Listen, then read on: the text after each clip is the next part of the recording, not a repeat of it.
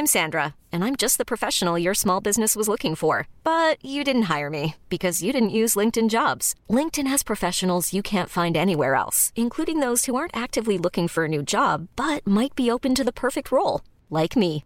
In a given month, over 70% of LinkedIn users don't visit other leading job sites. So if you're not looking on LinkedIn, you'll miss out on great candidates like Sandra. Start hiring professionals like a professional. Post your free job on linkedin.com/achieve slash achieve today. Since 2013, Bombas has donated over 100 million socks, underwear, and t-shirts to those facing homelessness. If we counted those on air, this ad would last over 1,157 days. But if we counted the time it takes to make a donation possible, it would take just a few clicks. Because every time you make a purchase, Bombas donates an item to someone who needs it. Go to bombas.com slash ACAST and use code ACAST for 20% off your first purchase. That's bombas.com slash ACAST, code ACAST. Many of us have those stubborn pounds that seem impossible to lose, no matter how good we eat or how hard we work out. My solution is PlushCare. PlushCare is a leading telehealth provider with doctors who are there for you day and night to partner with you in your weight loss journey. They can prescribe FDA-approved weight loss medications like Wagovi and Zepbound for those who qualify. Plus, they accept most insurance plans. To get started, visit plushcare.com slash weight loss. That's plushcare.com slash weight loss.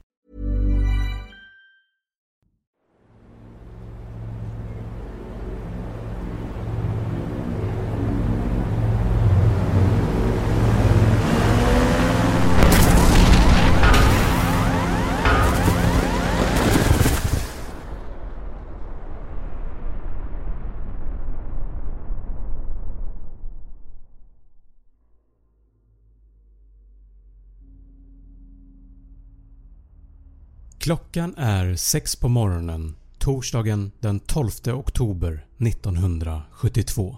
På flygplatsen i Montevideo i Uruguay väntar ett plan på att lyfta.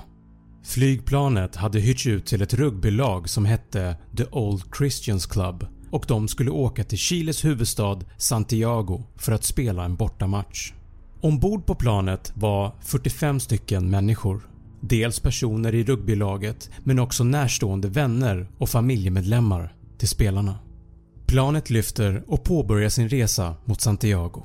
Men på grund av dåligt väder blir planet tvunget att landa i staden Mendoza i Argentina och stanna där över natten tills vädret blir bättre. Nästa dag, fredagen den 13 oktober har vädret blivit bättre men fortfarande inte optimalt. Resan till Santiago kommer att bli svår men inte omöjlig. Planet som de alla åker med är tungt och inte byggt för höjder högre än runt 7000 meter. Det här gjorde att de inte bara kunde ta den enkla vägen rakt över bergskedjan Anderna. Planet får istället flyga en längre men säkrare väg via ett bergspass som heter Planchon Pass eller Pass of Planchon. Ovädret gjorde sikten dålig och ett stort molntäcke har dragits in över bergen. Efter cirka en timme efter det att planet har lyft från Mendozas flygplats så meddelar piloten flygledningen att han just nu flög över bergspasset och att han strax skulle nå staden Chirico i Chile, ungefär 18 mil söder om Santiago. Piloten vänder planet norrut omedveten om att han just nu har begått ett grovt misstag. Piloten hade felbedömt vart de befann sig. Planet var fortfarande över Anderna. Flygledningen var vid det här tillfället omedvetna om pilotens misstag och meddelar planet att de kan påbörja nedstigning. Strax efter det här förlorar flygledningen kontakten med planet. När passagerarna tittar ut från planet så ser de ingenting. Bara en vit dimma som omringar hela planet. Även för piloterna så är sikten lika dålig. Men helt plötsligt börjar någonting att visa sig. Något som skulle ha upptäckts för länge sedan. Ett berg tecknar sig bredvid planet och när man inser vad det är så var det för sent. Planet slår i bergskanten med den högra vingen. Vingen slits loss och flyger bakåt och slår av den vertikala stabilisatorn och en bit av planets baksida. Tre rugbyspelare, en navigatör och en utav kabinpersonalen som befann sig längst bak i planet sugs ut i luften. Strax efter det här slås den vänstra vingen av. En bit av propellern från vingen slår upp ett stort hål i sidan av flygplanskroppen. Utan några vingar eller bakre delen av planet så föll det handlöst ner mot bergen. Men istället för att krossas mot en bergvägg så landade planet i en brant dal med djup snö och gled som en kälke ned för berget. Planet börjar nu att bromsas in av sig själv på grund av all snö. Den kraftiga inbromsningen fick flera flygplansstolar att lossna och kastas framåt i kabinen. Passagerarna gör vad de kan för att hålla sig fast och till slut så blir det tyst. Flygplanskroppen hade stannat.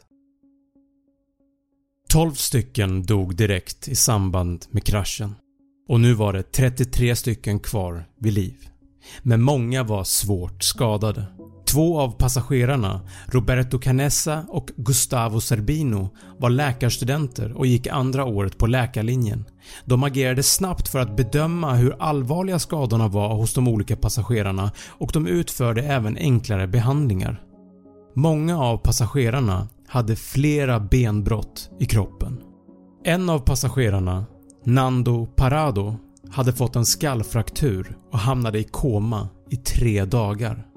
Några av passagerarna gick ut från planet men när de klev ur planet så sjönk de ner till midjan i snön.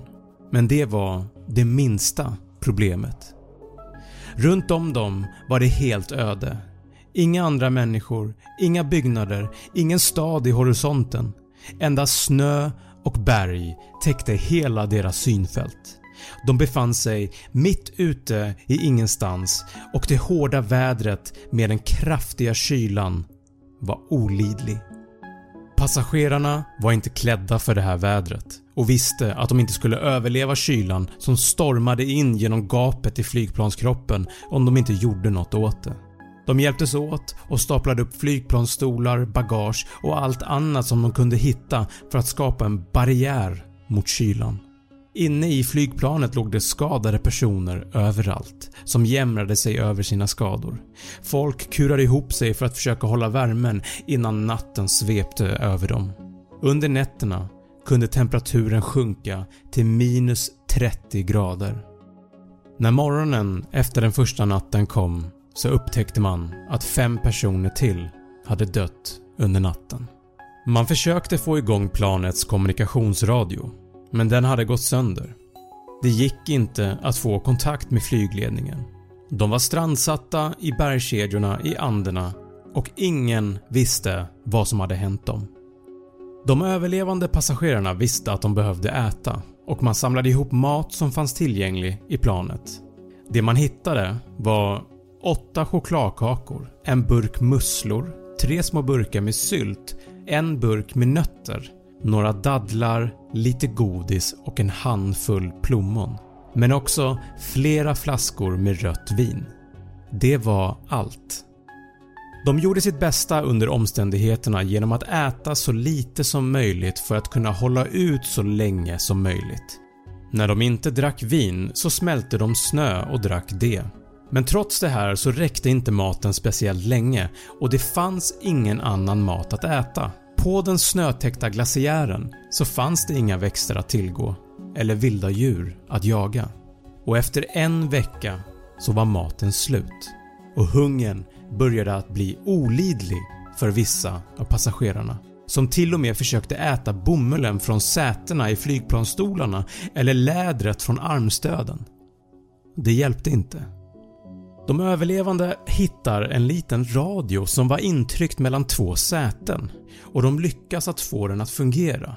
Då kunde de höra ett nyhetsinslag om deras försvunna plan.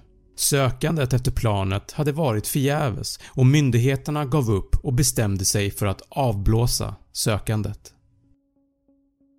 Med vetskapen om att sökandet var avblåst och att maten var slut så förstod man att de alla skulle dö där på berget. Antingen av svält, från sina skador eller av kylan. Men det var då passagerarna gjorde något. En idé som växte ur deras inre mörker. En idé som skulle bryta mot all deras etik och moral. De bestämde sig för att äta av de döda kropparna.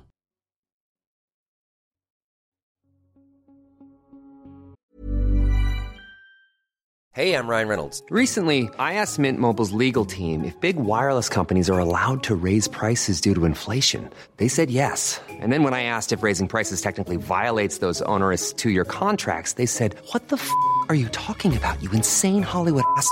So to recap, we're cutting the price of Mint Unlimited from $30 a month to just $15 a month. Give it a try at mintmobile.com slash switch. $45 upfront for three months plus taxes and fees. Promo rate for new customers for limited time. Unlimited more than 40 gigabytes per month. Slows. Full terms at mintmobile.com. Even when we're on a budget, we still deserve nice things. Quince is a place to scoop up stunning high-end goods for 50 to 80% less than similar brands. They have buttery soft cashmere sweaters starting at $50, luxurious Italian leather bags, and so much more. Plus, Quince only works with factories that use safe, ethical, and responsible manufacturing. Get the high-end goods you'll love without the high price tag with Quince. Go to quince.com slash style for free shipping and 365-day returns. Jag vill poängtera att det här var inte ett lätt val för dem. De döda bestod av vänner, lagkamrater och familjemedlemmar. Med hjälp av glasbitar från fönstren på flygplanet så hade de något att skära med. Och mer i detalj än så behöver jag inte gå in på. Passagerarna kom överens om en sak. Om någon mer av dem skulle dö så skulle den kroppen från den personen användas som mat till de andra. 17 dagar efter kraschen. Vid midnatt den 29 oktober kom en stor lavin och slog emot flygplanskroppen medan de överlevande passagerarna låg och sov. Åtta stycken dog direkt. Lavinen fyllde flygplanskroppen med en meter snö vilket gjorde att de överlevande passagerarna endast hade en trång yta på cirka en meter i takhöjd kvar. De diskuterade sinsemellan om vad de skulle göra nu. De kan inte stanna här länge till. Några av dem hade försökt att göra korta vandringar utanför planet men höjden, bristen på mat och vatten, snöblindhet och den extrema kylan gjorde det omöjligt att ta sig speciellt långt ifrån flygplanet. Men efter två månader i bergen så bestämde de sig för att göra ett försök till. De bestämmer sig för att en grupp på tre personer ska ge sig ut i bergen för att söka hjälp. Nando Parado, Roberto Canessa och en man vid namn Antonio Vicintin gav sig ut från flygplanet den 12 december och började sin vandring med vetskapen om att de förmodligen kommer att dö där ute. Ingen av männen hade någon erfarenhet av bergsklättring sedan tidigare och de fick improvisera med klädsel och utrustning med tanke på omständigheterna. Till exempel så hade Nando fyra stycken tröjor på sig, tre par byxor och fyra par strumpor. De hade ingen bergsklättringsutrustning. De hade ingen karta och ingen kompass. Allt de hade var hoppet om att de skulle nå civilisationen och skicka hjälp till de överlevande. De började med att klättra upp för det berg som de redan befann sig på. Berget var 4670 meter högt men planet befann sig redan på 3570 meters höjd. Men trots det här så var det ingen lätt klättring upp.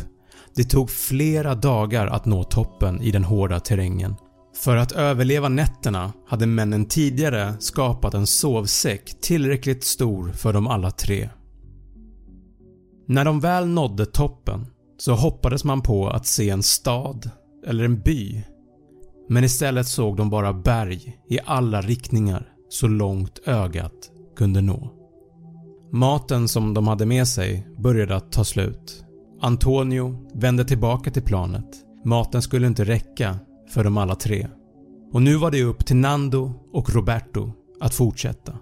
Nando vände sig till Roberto och sa “Vi kanske kommer att vandra mot våran död, men jag vill hellre gå och möta min död än att vänta på att den kommer till mig.” Roberto svarade “Du och jag är vänner Nando. Vi har gått igenom så mycket. Låt oss nu gå och dö tillsammans. Och så gav de sig ut över bergen.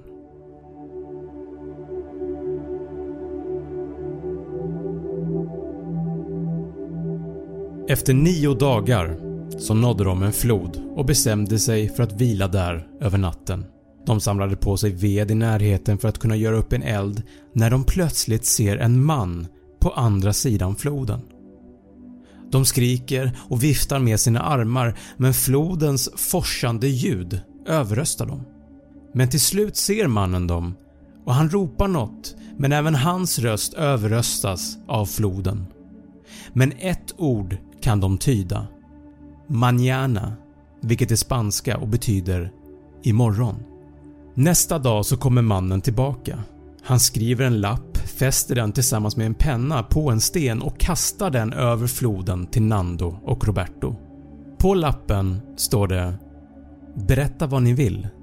Nando skriver på baksidan av lappen med pennan och kastar över den till mannen. “Jag kommer från ett flygplan som kraschade i bergen. Jag är från Uruguay. Vi har vandrat i 10 dagar. I planet finns det 14 skadade personer. Vi behöver komma härifrån snabbt men vi vet inte hur. Vi har ingen mat. Vi är svaga. När kommer ni och hjälper oss? Snälla, vi kan inte gå längre. Var är vi?” Efter att mannen hade läst lappen så ordnade han med hjälp till de båda männen att korsa floden. Han ledde dem till ett hus där de fick mat. Riktig mat och de förklarade gång på gång att de är fler uppe i bergen som behöver hjälp. Nando och Roberto hade vandrat och klättrat 38 km under 10 dagar. Roberto hade gått ner 44 kilo sen flygkraschen. Mannen berättade att han hade fått kontakt med armén. Hjälp är på väg. Den 22 december skickades två stycken räddningshelikoptrar till platsen. På grund av att terrängen var så brant så kunde endast hälften av de 14 som var kvar räddas den dagen. Resten fick spendera ytterligare en natt i flygplanet, men dagen efter så räddades även de. Alla flögs till ett sjukhus i Santiago. De behandlades för en mängd olika tillstånd. Bland annat höjdsjuka, uttorkning, frostskador, benbrott, skörbjugg och kraftig undernäring. I efterhand så blev de överlevande kraftigt ifrågasatta. Hur kan ni ha överlevt så länge utan mat? De blev till slut tvungna att berätta hur det låg till. Att de hade överlevt genom att äta sina döda vänner där uppe på berget. Vi människor är unika på många sätt. Vår intelligens har fått oss att skapa otroliga saker. Och vi kanske ser oss själva som i toppen av näringskedjan. Men det är en sak som vi delar med alla andra varelser på den här jorden. Viljan att överleva. Den viljan får oss ibland att göra saker som vi aldrig trodde att vi var kapabla till. Och det var det som hände med passagerarna på berget. Så innan vi dömer dem för vad de gjorde så måste du fråga dig själv. Vad hade du gjort?